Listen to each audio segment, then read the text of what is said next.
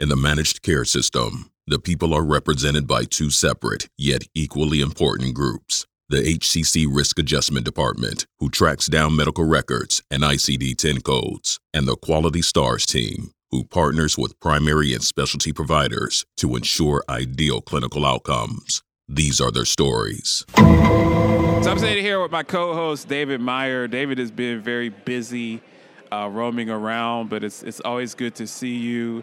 Um, you were just in the the G cast with me a couple of weeks ago, yeah. so we, we we have very versatile looks. You know, now we have the cameras out, but yeah. um, I love being at Rise in the element. People walking by, just so many people uh, like yourself that I respect. You know, I was talking to Greg uh, from here at Episource, who I've worked with for many years. Right. You know, I bumped into Jimmy Lou. I was talking to Jimmy Lou for, for a long time. I was uh, talking to Fabiano. Uh, I hadn't seen Fabiano in several years during COVID, right. and, and, and he hasn't changed. You know, he's still not wearing any socks. Like, it's just, these are people that I respect and have mentored me in sure. this industry, I would not be where I am. And not necessarily directly, but even indirectly, just looking at their leadership, looking at how they build companies, looking at how they lead. I've been clients of theirs. And, you know, I remember Jimmy inherited me early in the Altegra days. I didn't know what I was doing. I was just banging on vendors because that's what I thought, you know, how you make a name for yourself. And sure. about after working with Jimmy for two years, I was like, oh, this is how risk review works. Like you actually can stratify a model on risk adjustment. Right, right, if you have better stratification, you might have better outcomes. Yeah, so it's just good totally. to see all of these people. But uh, my man David Meyer's with me, man. How's the conference been? I've seen you roaming good. around. No, it's good. I mean, it's, it's been a good one. I mean, LA is uh, always fun. Right. I mean, it's hot. Your stopping grounds. It has yeah, been if you're not if you're not in has Southern Cal, this is hydrate. not the time of year to come. Right. You gotta hydrate. Give it a month. I didn't know it got to 100 in LA. Dude, I didn't know it got that hot. So here. hot. No, even from Phoenix, I expect that in Phoenix, but I didn't know. I thought that in LA it's like 80 all the time, and you go inland to Riverside, you know, it gets to 100. But I didn't know it gets to 100 degrees in downtown and, LA. And, like I'm, I'm out on the street corner because I stayed in a hotel like a couple blocks away. Oh, you didn't stay here. So I'm okay. out on the street corner and and I just feel like oppressively hot, like I'm sweating as I'm standing oppressive. there. And then I look to each side, and nobody's standing w- w- within ten feet of me, and I realize the the sun is reflecting off the the, the glass. Oh. And I'm like I'm like in uh, like you know the the magnifying right. glass you're, with the ants. right. You're getting, that was me, man. You're getting, you're I'm getting, the ant. You're getting burned. if you had stayed there, you would. It's just like the kids that play with the magnifying glass. like, That's I hilarious. moved over, and right. like a guy's laughing at me. He says, "I wondered how we long all did that. took you. See, you're, you're dating yourself took you." because we all did that when we were kids. Before we had video games and before we had Fortnite and all of that Yeah, stuff. You know, people used to play out with, with bugs and stuff Well, like that you when you were kids. So. little action, like Right. the little plastic. Uh, That's you know, hilarious. action figures and stuff like that. Yeah. Tell us about some of the keynotes because I've had so many interviews. I wanted to see like several Right. keynotes and several uh, presentations, and I have not been able to get away from this booth. Like every time I'm about to leave, somebody else walks up for, for an interview, which is great for me, which is great for the HealthCast. But there are some really good Dude, keynotes that I missed. So Dude, that's me too, man. I, I, I, I, I think I did about one and a half sessions, and the Oh, one wow. that I did was the one I was in. was the one you were in. Yeah, I mean, like, tell us about the one that you were in. What were you? What were you discussing? Um, Sean Creighton. Uh, so, you know, we had people from the Blue Cross Blue Shield Association, Okay. Kaiser Family Foundation, Faegre Drinker, Sean's from Avalere. Uh, he led the group, and it was uh, just healthcare policy, man. It was ACA, Medicaid, Medicare, Biden administration. Any major changes? Anything? Oh, it's Because I wanted to get on that. I knew that there were going to be some changes that were forthcoming. I wanted to sit in and get some good notes so I could talk about it with me and you, or you know, in private or in the studio, or just Yeah. even monologue about it. Yeah, I mean, like, I mean, you and I talk about health, health equity all the time, and, and obviously there's been some some some uh, push there, but you know, like, you know, in terms of just raw power, Right. changing the way you, the U.S. healthcare system works, it's the pharmacy side, man. The pharmacy Yeah. side has had some huge changes, and Well, like CVS had anybody, the merger. I mean, you know, it's in, inevitable. And then you see CVS is kind of moving their model into getting into more of a kiosk home delivery model. So I think the handwriting's on the wall, but but I know that you have more insight and more Well, deliberate details. I mean, I think I think you're right about about uh, the mergers and acquisitions probably fueling a little bit of this.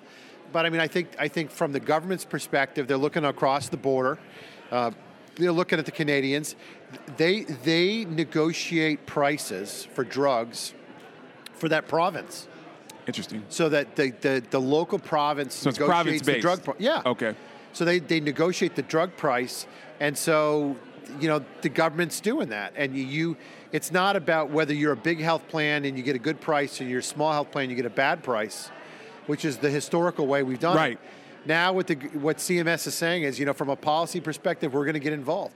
We're going to negotiate a price on behalf of Medicare. So in California, Advantage. if you're in Sacramento at a smaller health plan, you're Well, going I to mean, get the same rate the as if of you're in San California- Diego, right? Yeah, the state of California, Classic Cal, uh, has done this first. So they they're they're launching this now, but um, but the federal government's going to follow behind.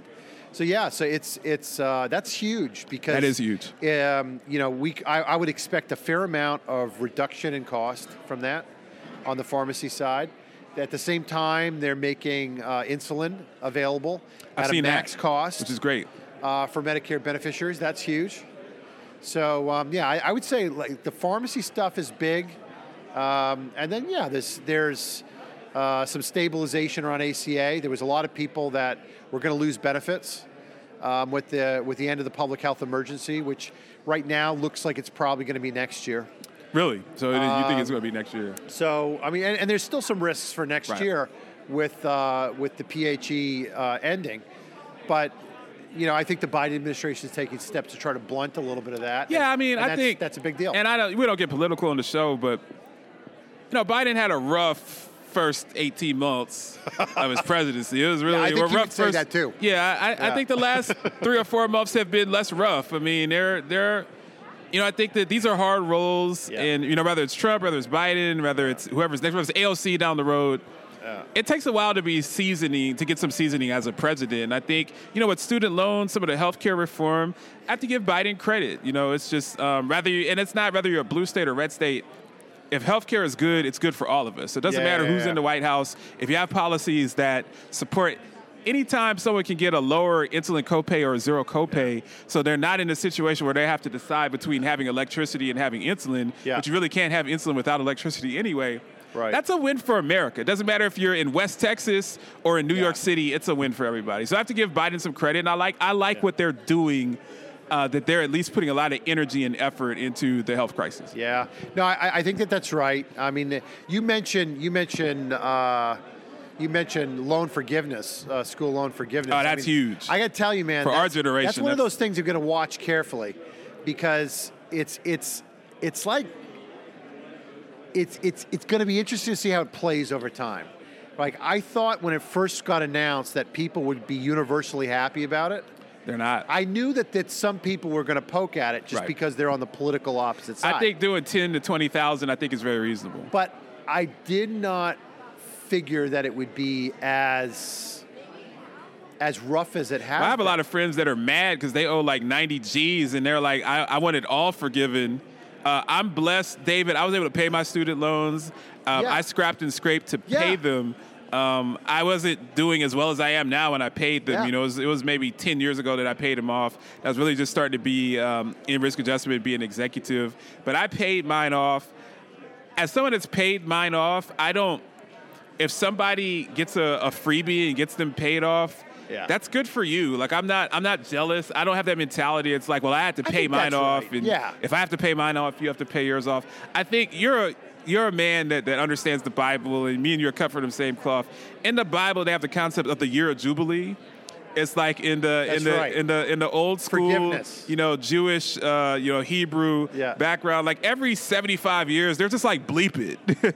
like Ev- all this money, it's like bankruptcy. After seven everything years, gets wiped. everything starts over. and I think when you have a when you have a COVID, we have to go through the stuff that we Yep. went through the last two years, all of the loss, all of the people losing their jobs. I'm okay with them erasing federal debts Yeah. that the feds can pay for. I'm I'm okay with that. Well, uh, what's what's but where I was going with this, like on like you know where, where I think it's going to be not a guaranteed guaranteed win. It may end up as a win, it may not, but it's not a guaranteed win because a good portion of the country didn't go to college, That's true. but they do pay taxes. that's true also. So what this really And is that's is a wealth it's transfer. kind of a, redistribution. no, it's a the- wealth right, transfer Right. from people that didn't go to college to people that did. But it's a reverse redistribution, right? Yeah, and I just that when you say that out loud, actually that doesn't sound. So That does not anymore. sound great. That is Yeah. actually- And so like like I, I'm with you. I, I kind of feel like, you know, I've been blessed. I paid my loan, my student debt off Right. too, like you a, a while ago. I don't have a personal problem either. that you know of supporting other But people you, that you are bring struggling. up a point. If I didn't go But- to college but and if I'm you paying didn't go to college at all, That said, I don't have any kids. I'm paying taxes on, Yeah, on yeah. kids to go to school Yeah. and in my district out in Gallatin where I Yeah. live. But but that that's a very viable point. Um, that's that's interesting. David always gives me something to noodle on. I have we have several people that are that are in weight. So I mean I have David gets so much airtime. Eventually, I need you to go to Rise and do this and cover and actually host host. So I want to talk to you about that because I know right, you're a very busy man. But uh, I got Jen and the Farmbox team coming on. I've been trying to get this Farmbox interview I love forever. Jen, so, so and I'll- ev- I'll- everybody I'll- loves Jen. I'll, I mean, I'll- I'll- I'll- I'll step aside But for we'll we will definitely chat later because I have more questions and a recap. Uh, but always plug in with David Meyer. It's always good to see you here. Good you see you, look good. I like the shirt. Uh, you compliment me on my salmon suit. Um, you know, my wife dresses does. me. My wife dresses me, so I give all of the credit for her. You know, after losing a little bit of weight, she said we got to get you a whole bunch of new clothes. No, Uh, but it's always good, good to see you, David, and, and just uh, keep in touch, man. Just let All me know what's going on. Thanks, man.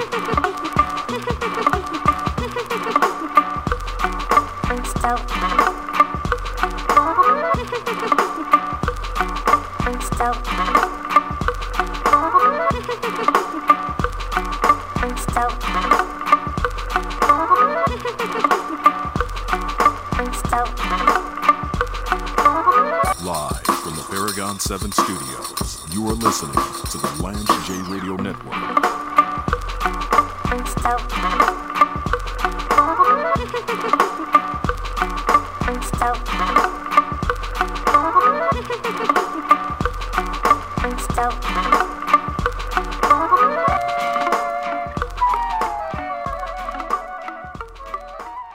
Rampage, the first lieutenant of the Universal Flipmode Squad. Okay, well, check this out. They were doing the premiere of Private Parts at Madison Square Garden. And, and as I was going to the premiere, I see Donald Trump on the corner of 31st Street and 8th Avenue by the garden. I walked over to him. I said, with excitement, hey, how you doing, Mr. Trump? He looks down at me and says, not now. I said, Wow. but my name is Flavor Flav. He said, not now. James Lewis, I said to him, yo, I'm the one that gave your son Donald the autograph in, in Planet Hollywood. He said, good for you. Good for you. you are listening to the Lance J Radio Network. The Cook's Nook Food Services Group proudly makes and delivers our handmade mosaic meals and mosaic meals to go daily to communities across Austin and Central Texas. We're a purpose driven food and nutrition services group created to help organizations and their clients make meaningful improvements and advancements toward equitable access to proper nutrition and food security within their diverse communities. The Cook's Nook, Mosaic Meals, and Mosaic Meals to Go because everyone deserves a delicious, nutritious meal.